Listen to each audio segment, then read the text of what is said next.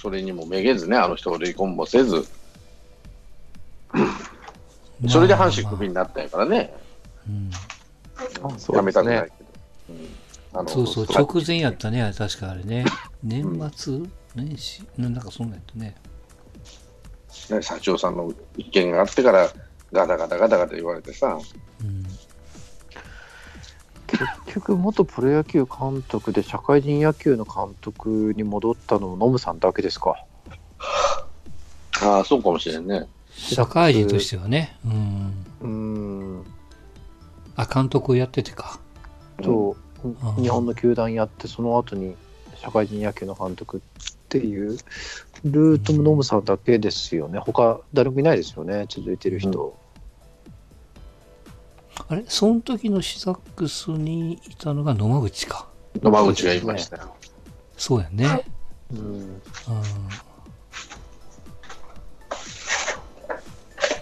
そうだそうだ。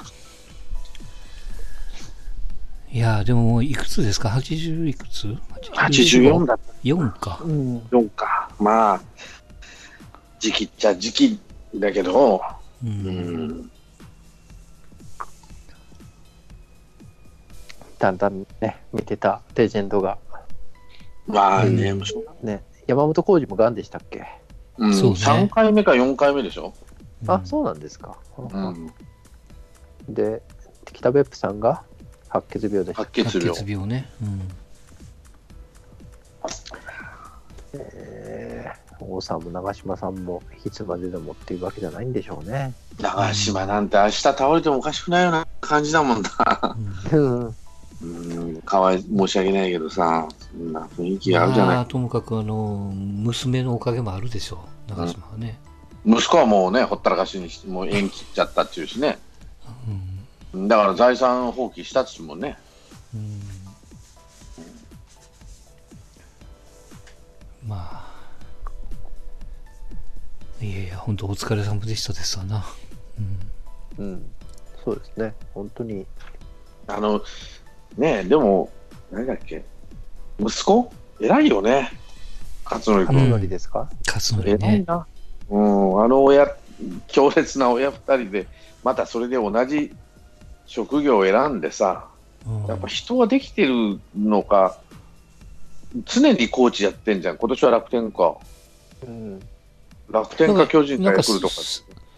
すあの、すごくいいっていうね。いいっていう評判がいいんでしょ？人がいいのと教えるのがうまいと。うん。選手としてはまあパッとせんだけども、うん。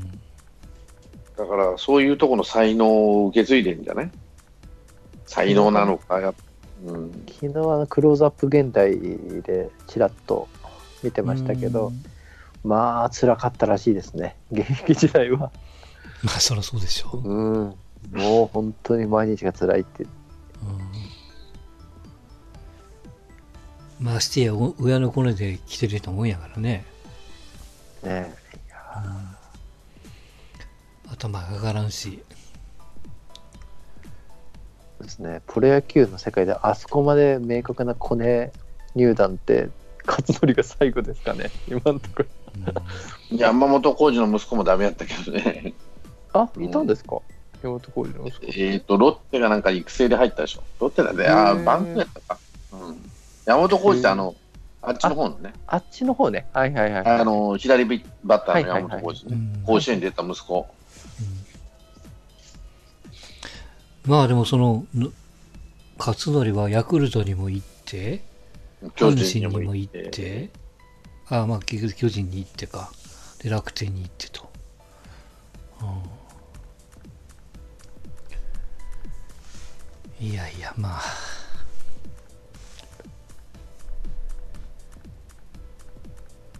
勝則が後継ぐってことはないんですか？監督で。いや、どまあ、それこそ、まあ、回り回ったらあるかもしれない。うんただ本人はそんな器じゃないと思ってんじゃないかな。コーチとかね。まあまだ若いしね。40代でしょ？まだ勝則って。うん。はい。えーと、それと、あの、前々回でしたっけ？大岩さんから言われた、その選抜高校野球の、ああ、はい。はい、件ですけど、ち10まょっと、ちょっとざーっと調べてき、調べたというか、うん。まあ、舐めましたけども、まあ、今年は32校うん。出場で、えーっと、公立の高校は21世紀枠の3校を含めて7校だと。うん、少ないですよね。引き算すると私立校が25校。えーっと、優勝経験校は春夏いずれかで甲子園の優勝経験がある高校。で、今回出る学校ですよね。東海大相模、桐生第一、花咲徳栄、中京大中京、県立岐阜商、えー天理、大阪桐蔭、履正社、智弁学園、智弁和歌山、明徳技術の11校と。うん。が32分の11で、えー優勝経験のある学校ですよと。だから3分の1は優勝経験っていうことはうん、毎度おなじみってことだよね。うん、まあほぼほぼですよな。まあただこれ、春に、春夏も両方入れての数字ですからね。それ全部平成で1回優勝してんじゃないかな。あそうな1のかな回以上。うん。うん。全部平成、だからこの30年間での野球を引っ張ってきたところ、これ以外に、まあ、まあ、愛愛工大名電とかありますけど、愛知う県まあ大体そこら辺のところかなと思うし、近畿えぐいですね。東院履正社、明石商業、天理、智弁学園、智弁和歌山。智弁和歌山。うん。いや、別にここここの6校で別に準決やっても全然おかしくないからね。うん。うん。えぐいな。うん。うん。この初、か逆に関東かな、初顔っていうかさ、こうん。う最近の傾向やなって思えるような学校が多いのは、うん、どうだっけ、関東で言ったら群馬でしょ、あ相模かな、うん県大、山梨学院、相模、桐生、花咲、あと国学院、国士、うん。あ国士舘か。国士だね。うんうん。め目玉の選手はいるんですか？僕全然あのチェックし、てないですけど。い一番有名なのは、あの、明石商業の、あれですよね。中森中森ねピピッチャーですよね。去年からも春、夏といいピッチングしてたし、うん。勝ってたんでね。あと、中京の高橋だっけ？高橋ね。うんピッチャーね。高橋ね。あの、うんなんだっけ、神宮大会で優勝した時の150キロ掘ってたっていう。うんのピッチャーが有名なところじゃねえかな。あとは誰がいるかな？あとはちょっと、あの、名の知れたのが、その白樺学園っていう、うん。北海道の学校の、えっ、と、片山くんっていうピッチャー。片山ね、あの、名前がね、ライクっていうんですよね。うん。来るに生きるっていう字でね、うんうん海外でも呼びやすい名前って言ったみたいですけどね。キラキラネーム。あとね、監督でちょっと楽しみなの、梶社さん。ああ、すごいねぎ岐阜のね。県議所の梶社さん。ああ大したもんやね、こうんの人。すぐ出したね。しかも、県議所のユニフォーム、ガラッと変えさせたからね。うん。カジシャカラーに変わってるでしょ。あと、今年は監督もう一つ、あの、佐々木誠。うん。あーあの、えー、元阪情勢神のっていう。阪神と、えー、南海とか、ライオン西ズとか、武とかね。うん。一流選手でタイトルホルダーが監督になるってないんじゃない？うんゴリッゴリのプロ野球選手でタイトルホルダーじゃん。で、いいよくて大越元井ぐらいでしょうん。う。プロ野球選手で甲子園出て、甲子園まああのの監督になって。智弁和歌山の中谷がそうやからね。中谷と俺は佐々木誠と比較したらもう月とすっぽんでしょ、悪いけど。いやいや、まあ。うんあの佐々木誠なんですか？そう、あの佐々木誠があの佐々木誠。そうそうそうすげえんすよ。だから、へえ。うん。びっくりするでしょ。びっくりした。びっくりした。へえ。だからプロの監督やっててもおかしくない人が、うん。ついに、ついに甲子園に出れる甲子園の監督に来るわけですよ。だから、この後、プロの監督辞めて、例えば、高校野球の監督やるって人が出てくるかもしれない。それが甲子園に出てくるかもしれない。今、例えば中尾とか監督やってんじゃん。やめたんかな、仙台北上の方で。やめたんだったっけ？あ、中尾？うん。あ、どうなんやろまだやってるんじゃないかなわかんないけど。だから、ん何が起きるかわからんって言ったらあれだけどう、ん。ね、あの、あれですよ、履正社のキャプテンは、関本の息子やからね。阪神怪しいね。うん。親父って演技やったのにな。いかんねやな。あとね、えーっと、あの、谷、谷の甥っ子が出てるんやね、確か。谷義友のうん。人生学園で？誰やったかななんかどっかでちらっと見ただけで。確かそのはずですよ。人生学園今年出る？うん。あ、谷は人生学園出身でしょ？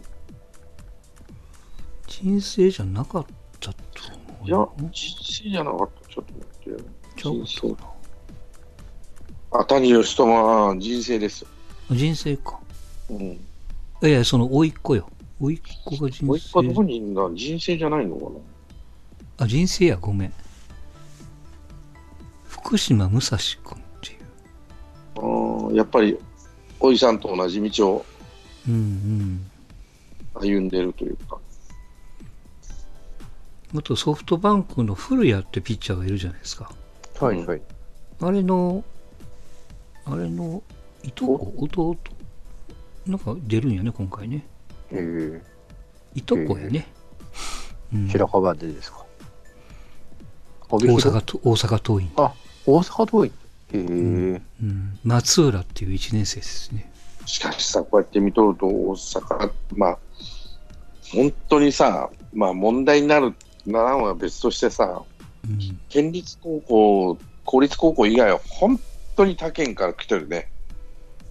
みんなとは言わないけど、他県から、その大阪桐蔭にしても、うん。大阪桐蔭で大阪残ったら3人ぐらいしかいなかったんじゃなかったな。だから、えっと、中で見てたんだけど、智弁和歌山で、智弁和歌山で言っても、和歌山県人が1、2、3、4、5、6、7、8人、半分は大阪、うん京都で、智弁、明石商業はまあ公立なんだけど、大阪から3人ぐらい来てるのかな。うん。うんで、智弁学園の方が、奈良の子は3人、4人しかいない。あとは、京都、和歌山、兵庫、三重、大阪、滋賀。で、大阪地元のどうかっていうと、どこだこれ、履正社、うん。市、道、派、10人が県外、大阪府外、府府外、うん。兵庫、兵庫、兵庫。履正社はでもあそこ寮生じゃないから、通いやからね。してんやろな、うん兵庫からこう、こうえ場所どこやったら履正社、茨城か、あ、豊中か。そうそう、TD の家の近くですよ。行けないこともないと。うん。それから近くでアパート借りてるとかね、うん一人暮らし。西宮とか、姫路から来てる子もいるから、そこは通えんやろ。播磨から来てる子もおるし、神戸、播磨、播磨。で、みんなボーイズリーグなんですよ。あ中学校の部活じゃないの。全員、うんこの強豪校と言われるとこね。それで、どこだ、これは？お大阪桐蔭。大阪の子は1人、2人、3人、4人だけ。ーうんあと、長崎、岡山、和歌山、広島、熊本のもう全国から引っ張ってるの。栃木、山口。兵あの兵庫県である大阪から引っ張らずに、もう全国からチョイスしてくるわけなんで。いや、その代わりその大阪桐蔭に漏れた子が全国に散らばっていくんですよね。だから、よく考えたら、もうプロプロチームなんですよね、彼らは。もうで全員ボーイズリーグからやってるわけ。うんうんだからもう勝てないよ、普通の県立高校が。こんなやられたら。なんでみんなブツブツブツ言うわけでしょ？まあ。まあでも全国的なチームだったら別に大阪から5校も10校も出てくるわけじゃないからね。とりあえず履正社と党員が出てくるかどうか、まあで、せせいぜい2校じゃないですか。せいぜい2校の中に、もうなんて、今日、だからそこにさらに集中するわけだよね、上宮とかじゃなくて。で、どこだっけ、これ。えーっと、そういう、梶社さんとこは、岐阜県民じゃない、愛知県の子は1人だけ。あとは岐阜県民と、だけども、全員ボーイズリーグに入ってるんです。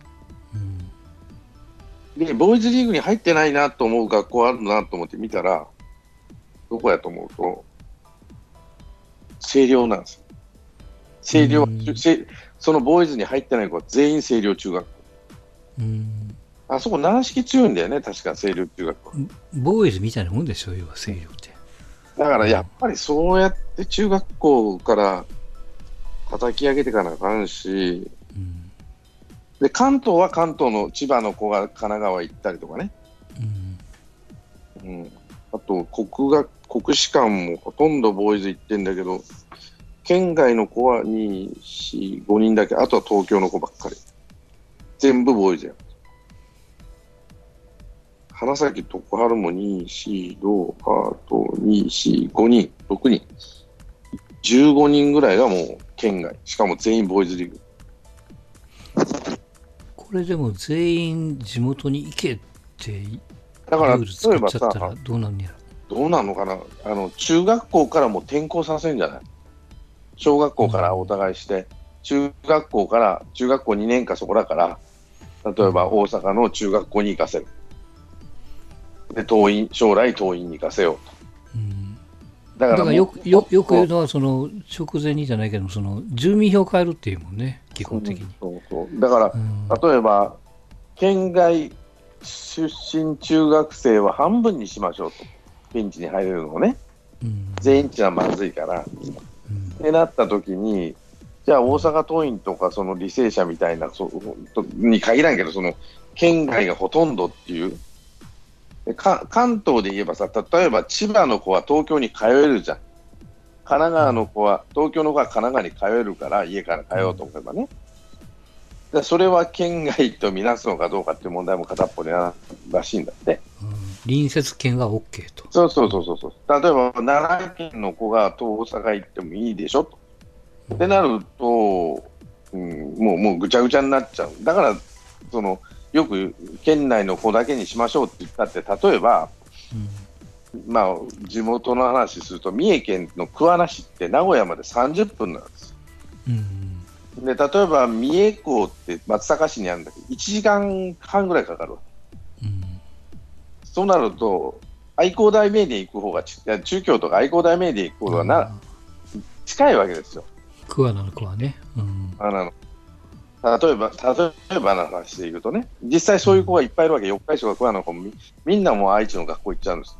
うん再改正、だから改正弱くなっちゃったんだけど、だからそうそういう問題あるから、じゃあ一概に県外はダメだよっては言えないでしょって話になるわけね。実際、その野球部じゃない子も通ってる子は中には何人かいるわけだから、愛知県の学校行ったりとかね。ななんかのでも、その野球以外のと、じゃあ野球以外のスポーツどうやった？ら、野球以外のスポーツはもっとエグいですからね。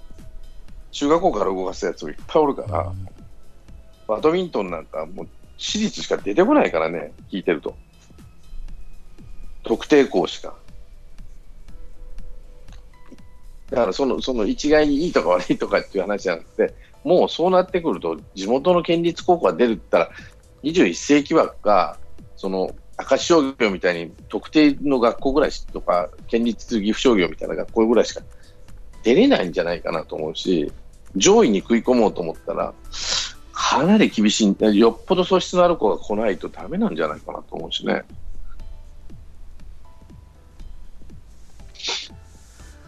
いやー、まあ、どうなん、難しいな。だからそれが健全な姿かどうかっていうのがさ、でも野球に限ったことじゃねえじゃんと思うけどね、俺はその高校野球とかさ、その部活のレベルじゃないじゃない、ここまで来たら。教育レ教育のレベル、世の中で教育 教育やってそんな、まあまあまあ、教育の部分は多々あるとは思うんですけど、高野連はまあね、だから、その、でも質のいいさ、高い教育、あの、指導を受けられるじゃない、やっぱり、そういうところに。それ、そういう機会が、例えば北海道の子が、あ大阪桐蔭とかさ、履正社行って質の高い指導を受ける権利が、やっぱ奪われちゃうんじゃない？そういうもんを仮に規制したとしたらね。まあ、どっかで線は引けん引かんといかんやろうけどね。うんうん。まあ、そこでやっぱこう、引っかかるのが、その、け権利の平等化的な、うん。まあ、それもこう、どう軸にするかで全然話が変わるんやけどね。だから高校野球が商売になっちゃってるから、やっぱりうん。学校を有名にしようと思ったら、ね、一番簡単な方法でしょ。甲子園出る。うん。どんだけマラソンが強くたって、ね、バドミントンが強くたって、バスケットが素晴らしかったって。やっぱ高校野球甲子園に一発出た時の知名度の大きさっていうのはでかいんじゃないかな。そうなるとやっぱりそういうことするよなと思ったんですけどね。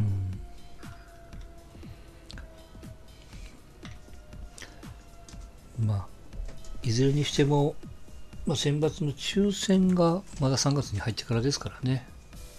確かね。なんで、まあ、もろもろ、さっきストーンちゃんの言った3分の1はその優勝の経験校なんで、うん。まあ、やっぱいいカードに当たる確率は高くなると。うん。まあ、それからさっきの監督さんの話。そういうとやっぱ1年一一年生で4番を立ってる子も確かどっかにうん。天理の子がそうかな。うんすごいっていう子がね。だから、権利なんかさ、その、巻き返しに必死なわけですよね。智弁のもう今、天下というかさ、うん。ならちょっと、ま、20昭和の時代でも天理ぐらいしか名前聞かないぐらい天理が出てたんでしょ。まあでも、智弁と天理の争いぐらいじゃないですか。もう2校でやってる感じ。うん、あと昔はあった例えば郡山高校とかさうん、まあまあね。出てたけど今はもう智弁か天理になっちゃって、もうちもうほとんど天智弁でしょで和歌山でいやもっとひどいじゃない猪島なんてもうまあまあもう尾藤さん辞めたらしいけど、うん。うん、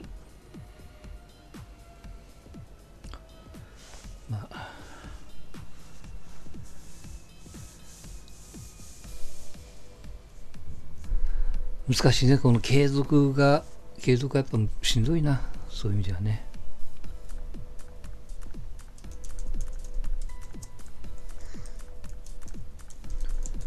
はい。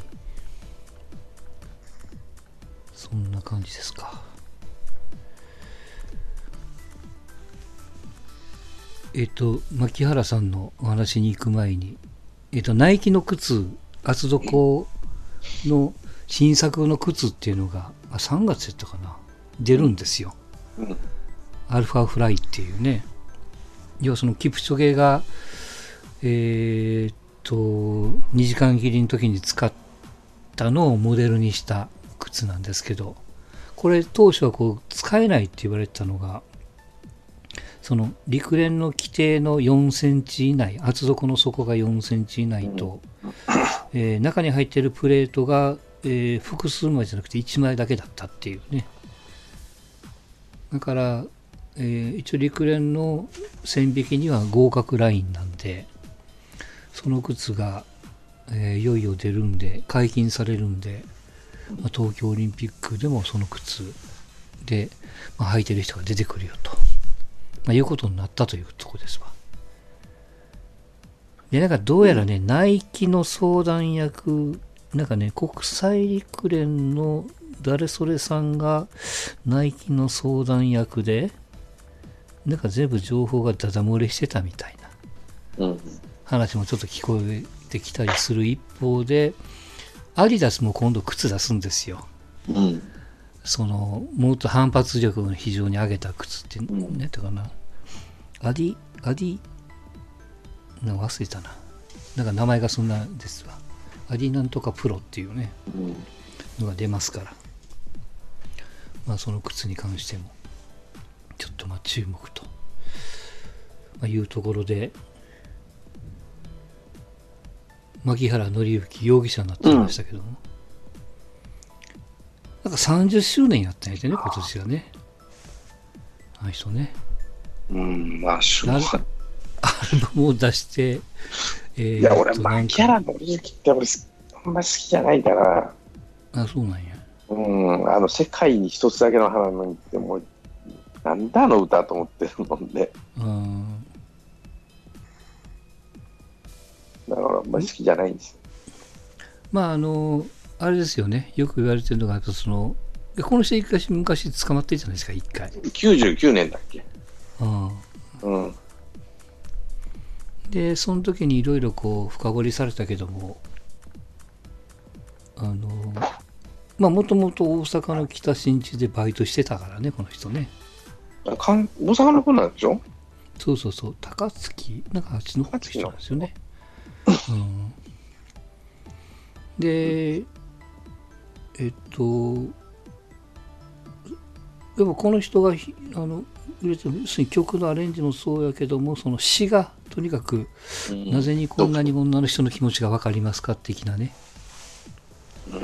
それでこう売れてたのが、やっぱりそういう詩が書けなくなってきて、えー一回まあ手を出したのがさっきの前回最初の時ですよ。うん、でまあやっぱ漏れ漏れてきてるのがもうずずっとピエロ滝じゃないけども、うん。ずっと使ってましたでみたいな。まあ、そうでしょうね。うん、止まんなかったんでしょうね。まあまあそういうことなんやね。うん。っていうか、うーん、そうでしょうね。沢尻さんも気をつけながらやっていうわけじゃないけどさ、やっぱり芸能ってその、この人たちってそういうことしかできないってよく言うから、うん。いや、いいんですよ、その、仕事をさせるっていうことはね。うん。ただ、もう一回手出さないかって言ったら出しちゃうんでね、どう考えても。うん。まあ本人が出したくなくても寄ってくるっていうじゃないですか。うん、いいりま変化的なね。俺は基本的にその才能のある人がね、まあん一服するのはよくないことだけど、うんあのもう一回やるってなったらやった方がいいと思う派なんですよ。あのんピエール滝が復帰してもいいんじゃない、うん何が悪いの？と思ってる人なんで、ああ、そういうことね。うん。うん、マキアラムがこういうことをすると、またその執行猶予中にうろあのまた戻るとどうのこうのってやるけど、でもこの人たちも生活あるんだから、ちょっと話は違うけど、生活あるんで、やっぱり仕事はさせないとダメだろうし、うん。あとこ、慣れの果てがこれだっていうなると、またそういうバカどもが騒ぐんだろうなと思ってね。うんうんまあ、やっぱりその、正直だから一定のみそぎ期間みたいな。絶対復帰すんなじゃなくても、その表向きの仕事っていうの？うん。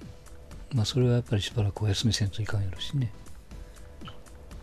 まあ、秋葉のりひはシャブ打ちながらでもいい曲書きゃい世の中を許してくれるっていう見本になってくれなればいいんじゃない？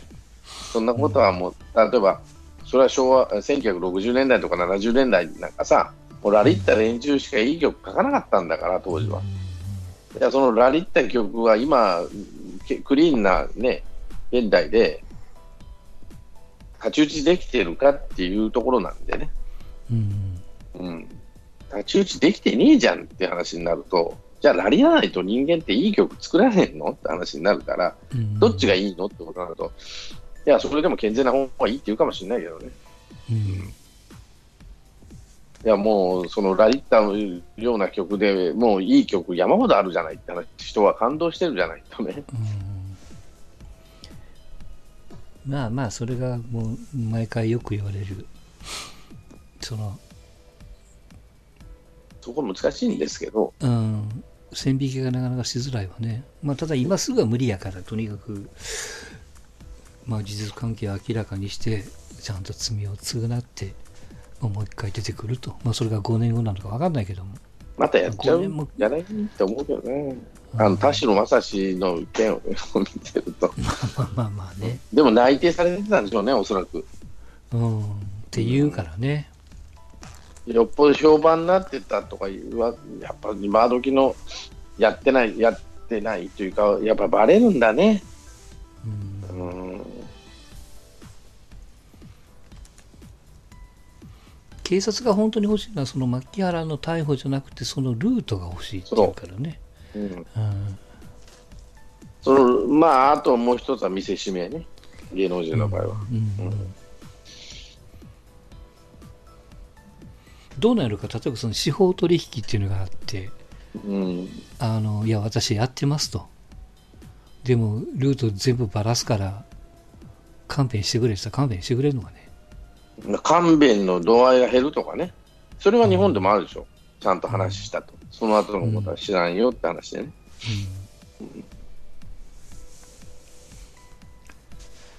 まあ、急のニュースだったんでね、まあ、スポニチは分かってましたみたいな。スポニチじゃないな。トースポか。うん。うん、書いてましたけども。まあ、しばらくはまたこのニュースじゃないかなと。にしょうがないんじゃない？ね執行だは実刑でしょ。執行猶予2回目だから。実刑かな？2, 回目はやっぱあれか。うんだいぶ間が空いててもダメなのかな？使ってる期間が長いからあかんのか。うん。実刑だと思いますよ、今度は。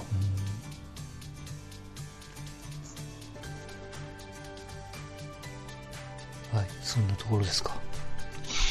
うん。あと何かありますか？うん、大丈夫です。